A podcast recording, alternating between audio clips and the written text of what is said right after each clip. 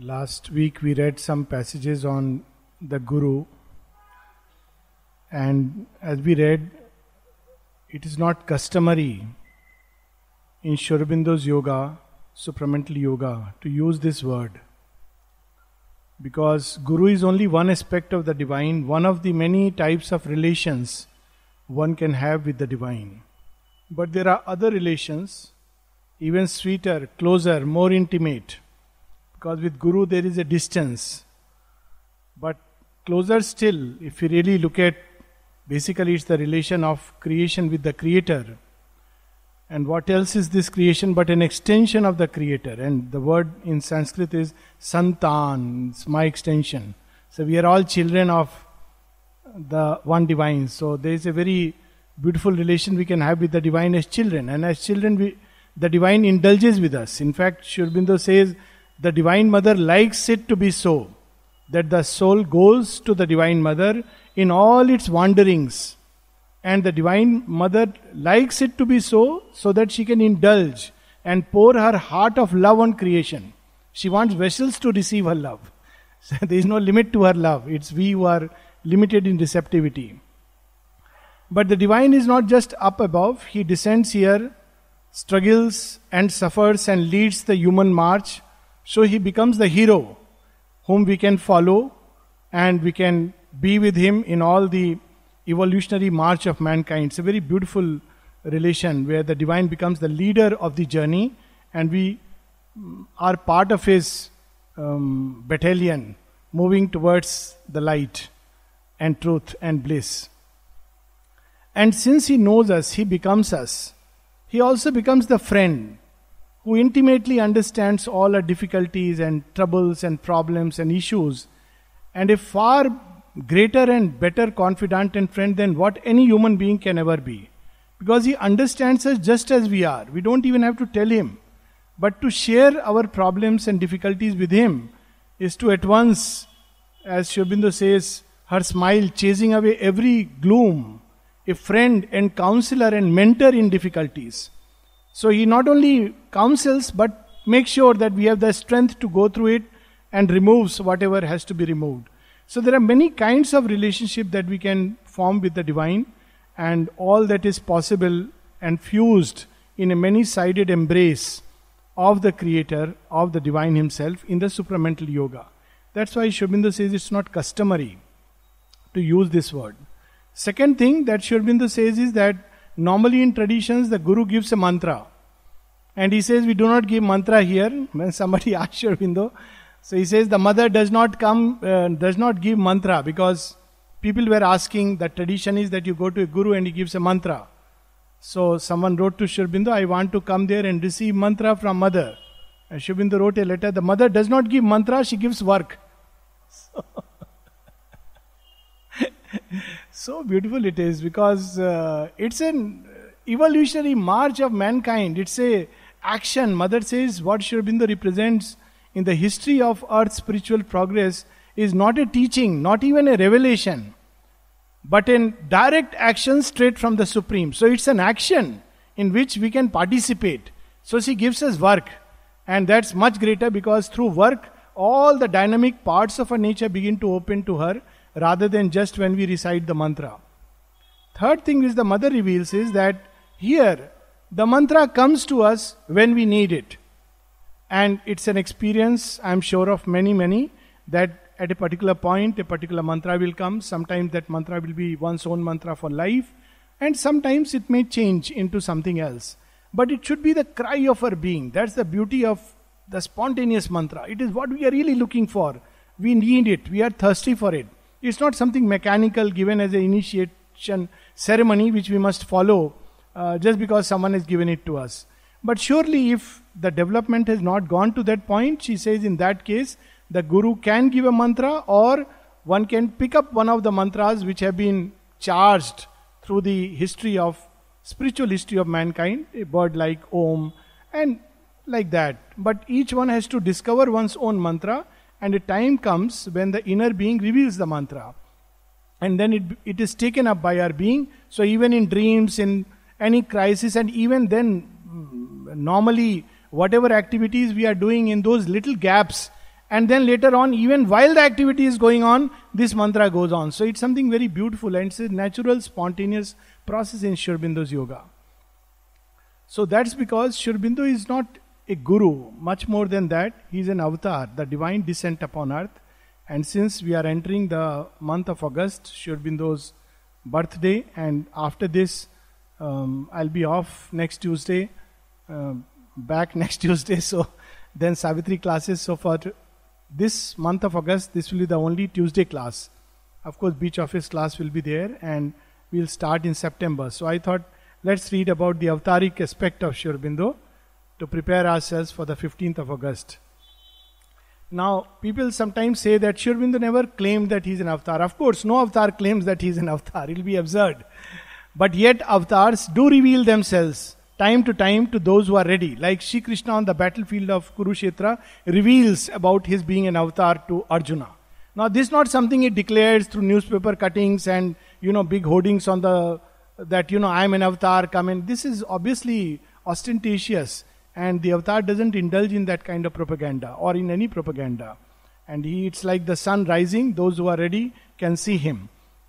So, but there are few places to few persons Sri has revealed about being an avatar. One is when um, Champak Lalji got the footprints of Sri and the mother uh, in his own um, cunning bhakta way, asking them as his birthday gift, making them put their feet on a piece of paper and then draw it, and Aurobindo smiles.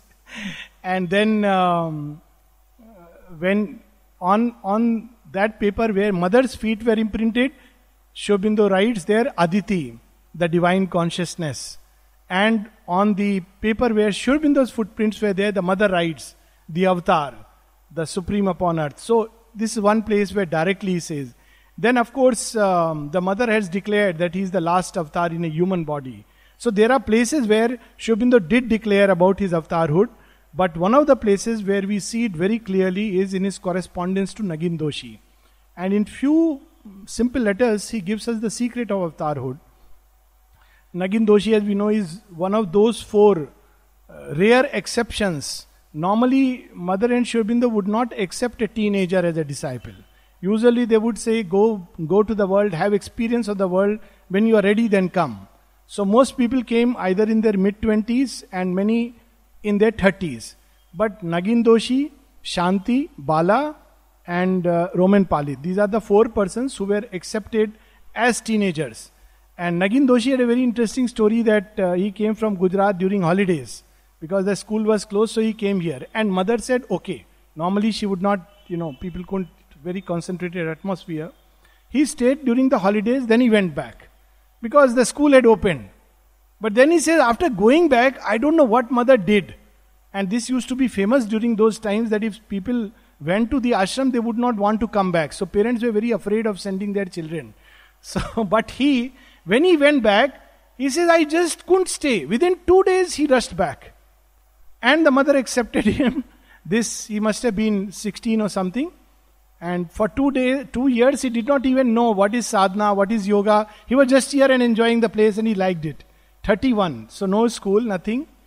And then around 18, 19, he started asking questions to Sri Aurobindo about every possible thing in this world. We find there is a very nice set of three set of his correspondence, uh, and I am reading a very small portion of it, where very very small portion, just that part which is relevant, where Sri Aurobindo reveals to a teenager of all the persons that who he is. So here is here are the series of few questions. First question he asks is a series of questions. It is said that you and the mother have been on earth since its creation. Mother has openly declared that I never left the earth.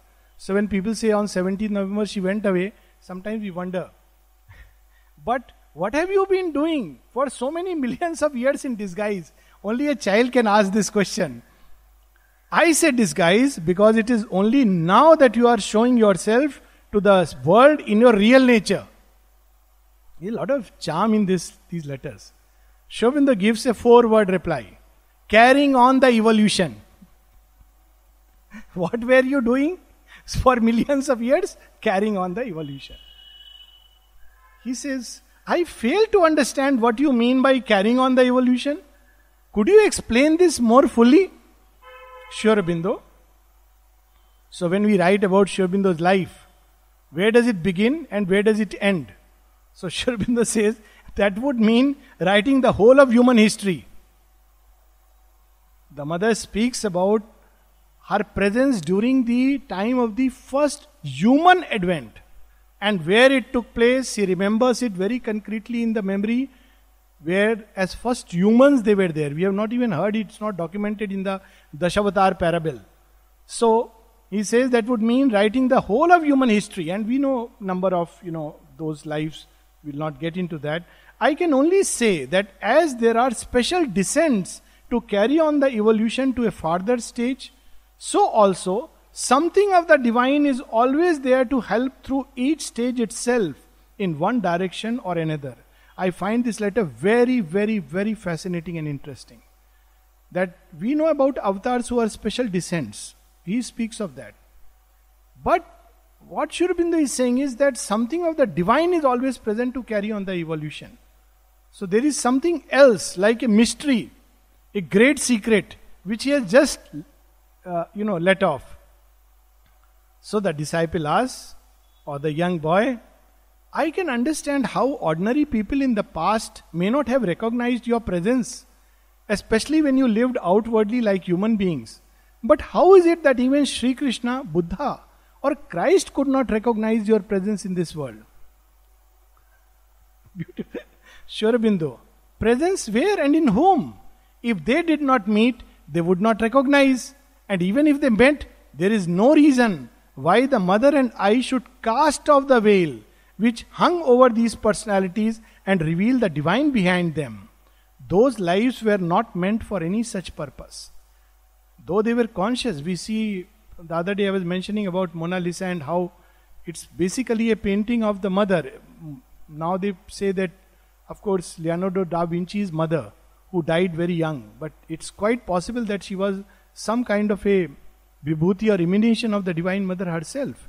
And he had captured that image in his mind, and no wonder the painting is a mystery.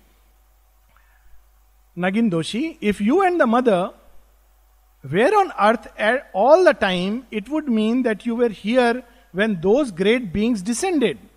Then, whatever your external cloak, how could you hide your inner self from them? So, he is not happy with the answer, he wants more. Sri Aurobindo. But why cannot the inner self be hidden from all in such lives? Your reasoning would only have some force if the presence on earth there, then were as the avatar but not if it were only as a vibhuti. Now, you know, he is letting off one secret that, you know, then we were as vibhutis, not as avatars.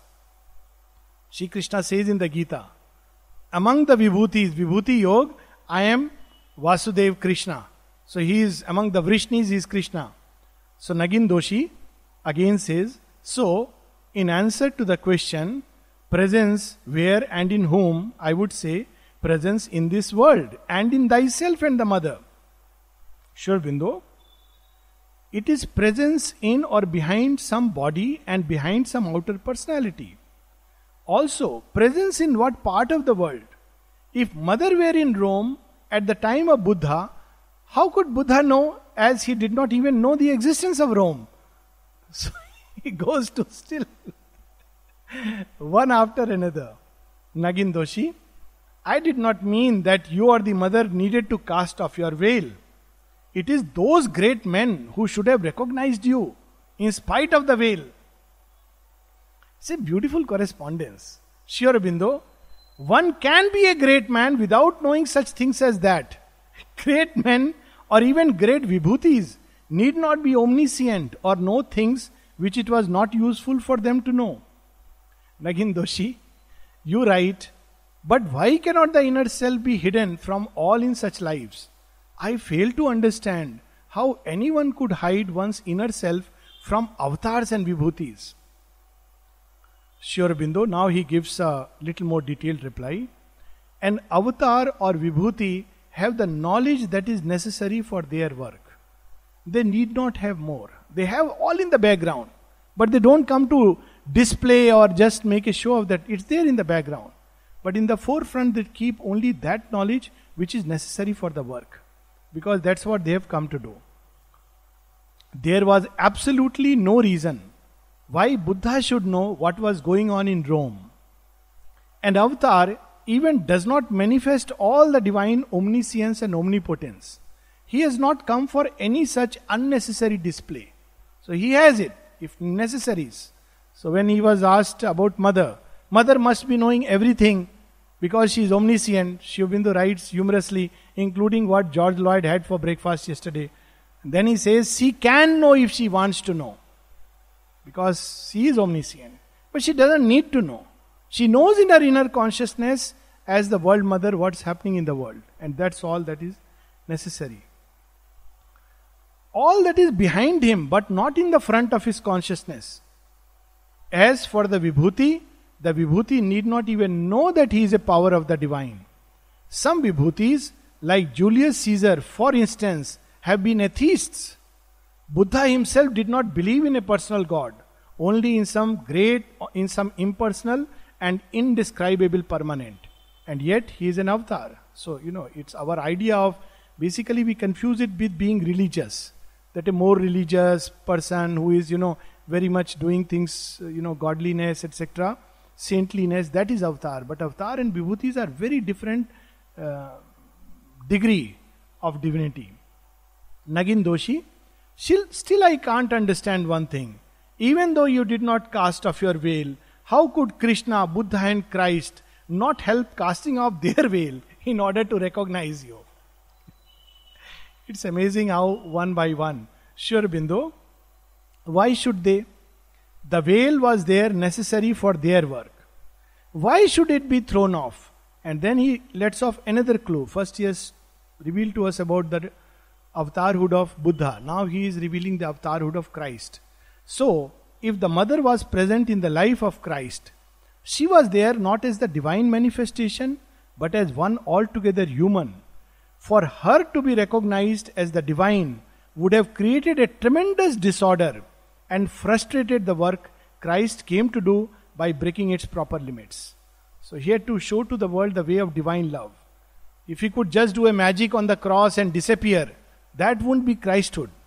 But to be crucified and say, Forgive them, is the greatness of Christ. So if he immediately, oh, she's the divine mother and we know ourselves, we are the divine, nothing can happen to our bodies, that's not the kind of work the avatar comes to do. He comes to take the work in grim earnest.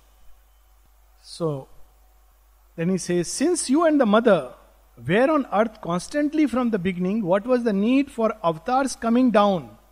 Aurobindo, we were not on earth as avatars. And then he says, the avatar is necessary when a special work is to be done and in crisis of the evolution. The avatar is a special manifestation, while for the rest of the time it is the divine working within the ordinary human limits as a vibhuti.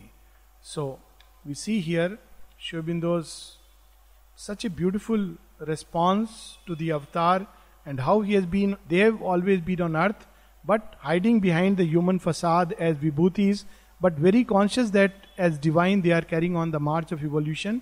But in this life, they manifest the full avatarhood as avatars. So I rushed through this because I wanted to read a poem which I had mentioned earlier, and it's a poem that gives goosebumps. More so when we know it's a poem, first published poem of Sri Aurobindo in England, and this poem was published in 1883 at the age of 10. When it was written, we don't know. And the poem is about the, very clearly about the prescience of the avatar. Very often, you know, Sri Aurobindo spoke about the mother, that the mother was inwardly above the human even as a child. But since he, or it was not said explicitly, some people take it that oh, Sri Aurobindo was human who became the divine. But it's not true. Absolutely, from the birth, he is conscious, and it's a progressive manifestation. And the poem is amazing. Its name is Light. Sri Aurobindo uses the image of the light to give the truth of avatar. And in this, he also brings out the symbol of Christ's advent. So it's he takes up the story of another avatar, weaves it into the descent of light and gives us the truth about the avatar and when we read it, truth about himself. Now, when we know this is a 10 year old child writing, then it's amazing all the more. It starts with the sun emerging from the depth of darkness. From the quickened womb of the primal gloom, the sun rolled black and bare, till I wove him a vest for his Ethiop breast of the threads of my golden hair. So, sun is hidden in the darkness and it's coming out. Quickened womb. Earth has become restless for the birth of the sun. And it's black, burnt out. Ethiop. It means burnt out, fiery. And it's very interesting word. I don't want to go into, I'm tempted to go into its history. The Ethiopians derived from that. The original Negroes and the most beautiful and most handsome women and men. It's not just me speaking. I'm sure it will be a universal, by and large, a universal uh, verdict that the most beautiful faces are Ethiopian women and men, dark complexion, and it, it, the word Ethiopia and Ethiop also comes in Plato's writings, where he says that Ethiopians were children of the sun, and they lived in land to the north, to the east, and to the west, and they were uh, they, that was a life of purity and bliss. Now, no one knows, you know, whom he is really referring to. And the third interesting thing is that modern archaeological and geological findings suggest that the first human beings were found in Ethiopia two million years back. Uh, sorry, two lakh years back. So, most likely in Africa, it was in Ethiopia that the first human beings, uh, as they are present, not Cro Magnon and Neanderthals, but the present Homo sapiens erectus, it took place in Ethiopia. So, Sri used a wonderful word, Ethiop breast. It's, it has Greek roots. Uh, it means at one point dark, but not just dark, burnt out. So, sun with its fieriness has burnt itself out and it's emerging. So, it needs a proper vest to wear. And Sri Aurobindo writes, and of course, as light, that I took out my golden hairs and wove a vest for it. So, he has made a jacket for the sun to come out. And when the broad tent of the firmament, look the magnitude and the vastness, arose on its airy spars, the tents, the airs, the winds are blowing, and it's holding the tents in the sky. I penciled the hue of its matchless blue and spangled it around with stars. So, you know, when the sun is coming out, there is a very, very slight hint of a blue.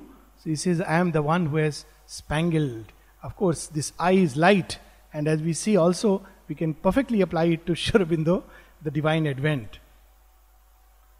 I painted the flowers of the Eden bars and the leaves of living green, and mine were the dyes in the sinless eyes of Eden's virgin queen.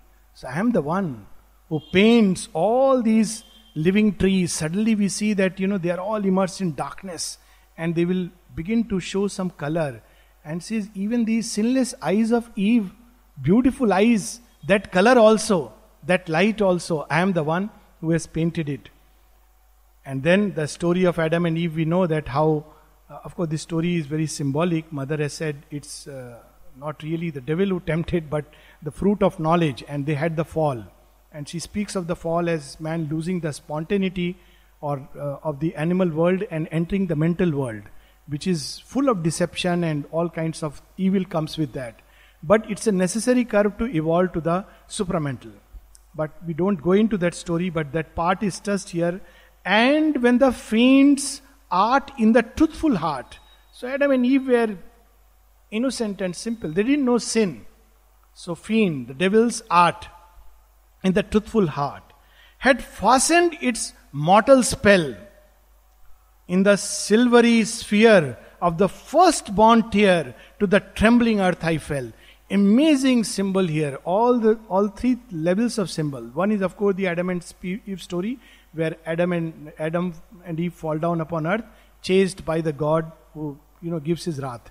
But at another level, Sri speaks about the silver and the first tear. It's the parting of the spheres between the higher and the lower sphere.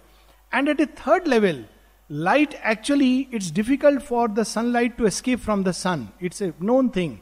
And it's a uh, scientist, it's mind boggling that how does light escape the sun? Because sun's gravity is so strong that photons can't escape and only a fraction of photons escape the sun because they are held back and that is enough to light up the whole you know world so it's amazing so that story also that driven out and then he falls on earth light falls on earth so it's you know the story of light coming and awakening to the earth but how beautifully in the silvery sphere of the first born tear to the trembling earth I fell. So, what does he do when he falls on earth? When the waves that burst over a world accursed, their work of wrath had sped. He falls into world which is accursed, shrapit, you know, because it's full of darkness, obscurity. Uh, there's no more that purity of that higher world, full of sin and evil. And the arks, lone few, tried and true, came forth among the dead. It's a mortal world, so as good as dead. So, the story of Noah's Ark, where some are rescued to the new land. And we see the same story when Mother count, recounts about the supramental ship. That those who remained faithful and true, and, and we see in the Bible story also, it is a very deep meaning, not the way you know it's presented in traditional religion. And how they survive the onslaught of forces and land to the new world. So, from the ark, those few who have survived, the faithful and the true, the tried and true, tried. Oh, the word is even more wonderful, who have been tried and tested, come forth among the dead. With the wondrous gleams of the bridal beams, I bade their terror cease. For long they have been terrified. If you look at the world 100 years back, you know, which Asura was not ruling? superstition, darkness, ignorance, Freudianism, Marxism, positivism, name it and it was there. Imperialism, all kinds of things. And if we really, even 30 years, 40 years back, it's difficult to imagine.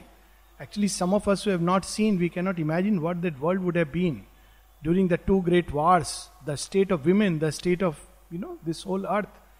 And they are full of terror and when he comes, that light comes or the divine descends, first thing he does is he stops their terror. So it's beautifully mentioned. With the wondrous gleams of the bridal beams, I bade their terror cease. But this is not enough to bade the terror. Storms are raging. So what does he do? As I wrote on the roll of the storm's dark scroll, God's covenant of peace. So not only bades their terror, he also writes peace, peace to the storms. Mother, there is a prayer of the mother where she says, May the storm be appeased. Those who are agitated, may they be appeased. And the power of peace which Sri Aurobindo had literally appeased the physical storms. So he writes God's covenant of peace. This also is reference to Noah's Ark. So Noah's Ark has two aspects of it. One is the boat in which we have samples of uh, different creatures, the tried and true and on the other hand, there is also a sacred chest uh, which contains the Ten Commandments. So it's sacred. So that's what has to be kept eventually in the temple. So here he speaks about what is that sacred uh, scroll? God's covenant of peace. He brings the message of peace and the way to peace. So all the storms have to be quieted. And then it's a very beautiful description of the night which is slowly dying because the light is coming up like a pall at rest on the senseless breast. Night's funeral shadow slept. It's not yet fully awakened. So night is still there. It's dead, but still there. Its shadow is being kept in a coffin and ready for the funeral. Where shepherd swines on Bethlehem's plains, their lonely vigils kept who was awake during the night? The shepherds, those simple folks, the keepers of light, the cattle of plenty, which we find in the Vedas, the shepherds, the gopis and gopas. They were keeping a vigil. They were full of trust and faith that the divine will come. So during the night when there was darkness and human hearts were filled with darkness and obscurity, they kept the vigil for the coming of the avatar. When I flashed on their sight, the heralds bright of heaven's redeeming plan. As they chanted the morn, the Savior born, joy, joy to the outcast man. So, again, the story of Christ's birth when three Magi's on the east who were waiting and keeping vigil at the night, they saw a star rising in the northern skies. And this was what they had read in Hebrew in the Old Testament that it will be the sign of the Savior. So they read it again. And they said, But where is he?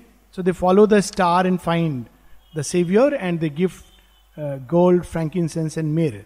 And the mother says the gold is supramental knowledge and frankincense is psychological perfection and surrender. So they gift it. So they come from the east and gift it to the Savior. So the same story Sri Aurobindo is correlating here that as they saw me, the heralds bright, so they announce. And what do they announce? Joy. Joy to the outcast man. Who is outcast? Outcast from light. So outcast is not somebody whom people call as pariahs or, you know, they are not outcast. That is still okay. But outcast is somebody outcast from the realm of light and peace and bliss. This is the real malady or the tragedy. As Sri Aurobindo says in one of his aphorism, the real tragedy is not those who are poor, born, or ill bred, but those who do not know their souls. And if we take that, then majority are outcast. So such an outcast has to be redeemed. They don't know the joy that lies within us. And then now comes his full of Tariq light. Equal favor I show to the lofty and low. When the light comes, it doesn't discriminate. Oh, I'll shine only on Mount Everest and Kanchenjunga. It goes and gives warmth even to the snake's pit. Equal favors I show to the lofty and low. On the just and the unjust I descend. Everyone gets their chance. Even the blind, whose veins fears roll in darkness and tears, feel my smile, the blessed smile of a friend. Even those who cannot see feel somewhere that the light has dawned. What a marvelous line gives hope to all. Savitri, there is a line. Not only the white gods, not only are safe the white gods, uh, not only are safe the gods, but even the dark deities who sprang in revolt are safe. A mother's arms calls back her rebel sons. So these are the ones who are outcast. They have revolted against the light, and even on them the light descends and gives them their chance. How beautiful this is. You know, it reminds me that light, which is equally available to all of a Sanskrit uh, in Kathopanishad, Suryo yatha sarva lokasya chakshu nalipyate chakshuse bahya dosha. The light of the sun is there for all. Even though it descends on the good and the bad, evil, but is not stained by them. It informs them, it fills them, and leaves them free to do with it what they wish and take the consequences. Nay, the flower of the waste by my love is embraced as the rose in the garden of kings.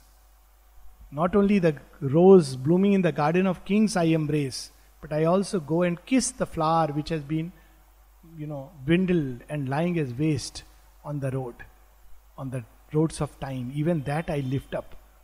There are such beautiful stories. One story I remember somebody going to mother. This rose reminds me.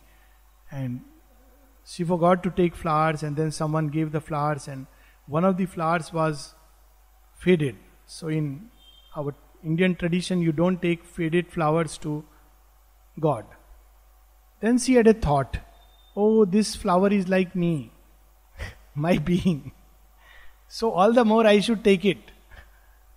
So, she went and in front of the mother, mother, she said, Mother, this flower is like me just as I am, dwindling, not bright, not blooming fully, half faded, I offer it to you. Mother was very happy with the consciousness. She took it and gave her a very beautiful rose. So, you see, this is how the divine touch. In one of Surdas' poem, we hear this Paras gun avgun nahi dekhat. एक लोहा बधिक घर राखो। एक लोहा पूजा में राखत एक घर बधिक पड़ो। There is a piece of iron which is kept in the prayer thali plate of prayer and this another piece of iron which is kept at the butcher's place but paras the touch stone which transmutes iron into gold doesn't discriminate it doesn't say, no no, I will not touch the butcher's iron. It says, doesn't matter. If I touch the butcher's iron, so it will also be transmitted into gold. So Surdas writes very beautifully, Prabhuji more avgun chitna dharo. Don't look at my defects. If you look at my defect, there will be no hope. But if you look at your grace, all of us have hope. It's a very beautiful little story as a sideline to it. Swami Vivekananda went to a king and uh, this bhajan.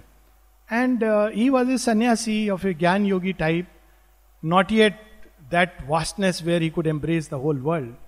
So when he went to the king, then the kings are kings. So there was a courtesan who came with all those gungru tied to her feet. So when Vivekananda saw that, he got up and went out, started going out. He said, What what place you have called me? A courtesan will dance here and you expect me as a sannyasi to hear all this?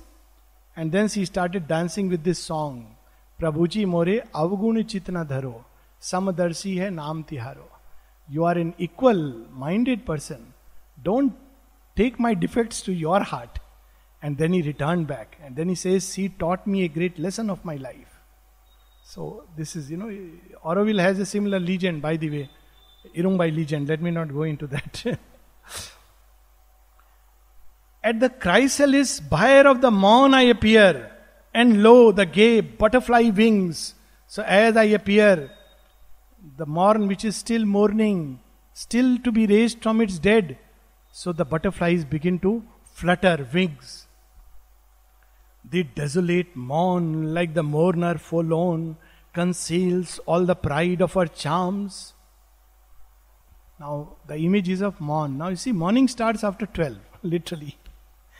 But if you get up at 2, it's a strange morning. It's morning, you feel it's morning, but still night. So morning is there, but forlorn. Morning, hiding all the charm. When she will come out fully, the world will be filled with joy and hope. But she is still concealing all these things. So the images of the born, the desolate morn, like the mourner forlorn, conceals all the pride of her charms till I bid the bright hours chase the night from her flowers and lead the young day to her arms. So, what the light does, what the divine does, he makes the flowers bloom and brings the day to the arms of the morning. She is alone, lonely. She is mourning. So, she is mourning for someone. So, the divine brings the day and puts him in her arms. Like lovers, they meet so here comes the and when the gay rover seeks Eve for her lover. So gay rover is the day. He's moving all the time. So he's come in the arms of the morning. Now he's going towards the arms of Eve. This is not the Eve of Adam and Eve. So he's, he seeks the Eve for her lover and sings to her balmy repose. So now he wants to rest. He has moved all day. Day has moved all day, and now he wants to rest in the arms of Eve. So, what does light do? I wrap the soft rest by the zephyr fanned west in curtains of amber and rose. The color of the sky is yellowish red, so amber and rose, and zephyr fanned, the soft, gentle breezes. So I say, okay, you rest. You want to rest? Rest. And I'll pull the curtain around you. And what is that color of the curtain? Rose and yellow, the sky in the evening, late evening. From my sentinel steep by the night brooded deep, I gaze with unslumbering eye. The sun never sleeps, earth turns away. The sun keeps a vigil all the time, changing the seasons, ever active in its inaction, seeming in action. See, I kept a vigil at night, even at night. When the cynosure star of the mariner is blotted out from the sky. And guided by me through the merciless sea. So here also, how does it keep a vigil? Even light, it's light, not just the sun. So the mariner light, the light that is on the lighthouse, keeps a vigil. That's the image. When the mariner is going through the troubled waters at night, there is still a light.